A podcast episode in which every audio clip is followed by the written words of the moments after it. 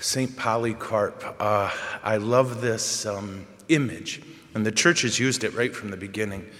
He who sat at the feet of John. Isn't that wonderful? Uh, today we celebrate a man who, from his youngest years, sat at the feet of the Apostle John and learned from him about Jesus and how to love Jesus and live Jesus. And I, I'm pretty sure it was the year 115, but it might be 151. Isn't that terrible? One of those years uh, was the year he was tortured and executed for his faith in Jesus. Um, it's a remarkable thing to think Jesus, John, Polycarp. Yeah? I mean, just that beautiful little line.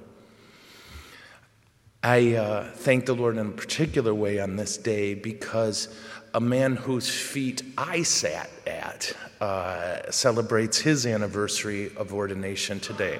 Uh, a friend of mine from England who will actually be here next week, a priest, uh, Father uh, Sean, this is his anniversary of ordination, and he's taught me so much about being a priest. And I ask you to pray for him today, Father Sean.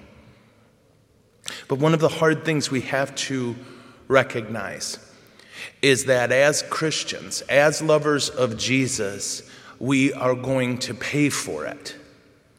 Uh, we live in the enemy's camp. We are subversive agents in this kingdom of darkness.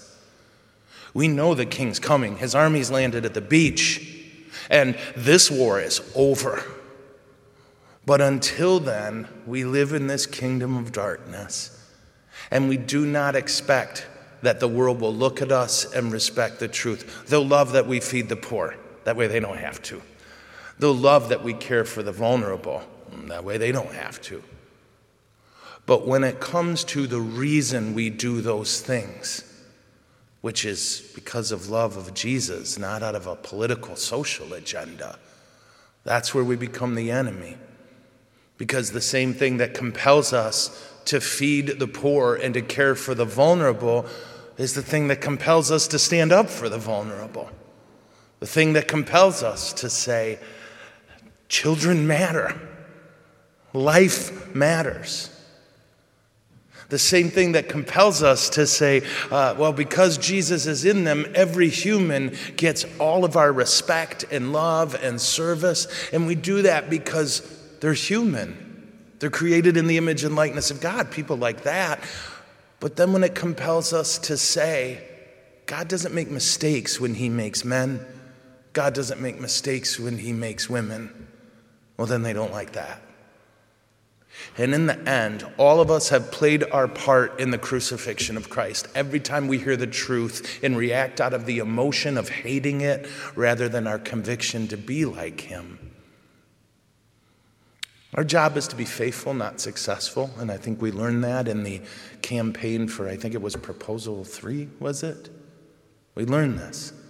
We learned how good it feels to be faithful and how awful it feels to not be successful. But what St. John, well, what Jesus, St. John, and Polycarp all remind us as God doesn't call us to be successful in this world, He calls us to be faithful to fall in love with the truth a little more every day, and to be sure that it's that truth that compels us to live the way we do.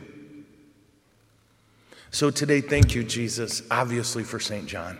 Thank you, Jesus, for St. Polycarp, who sat at his feet. And we thank you, Lord, for this beautiful mystery that connects us to Polycarp that we recognize someone said at Polycarp's feet and someone said at that dude's feet, all the way down to us.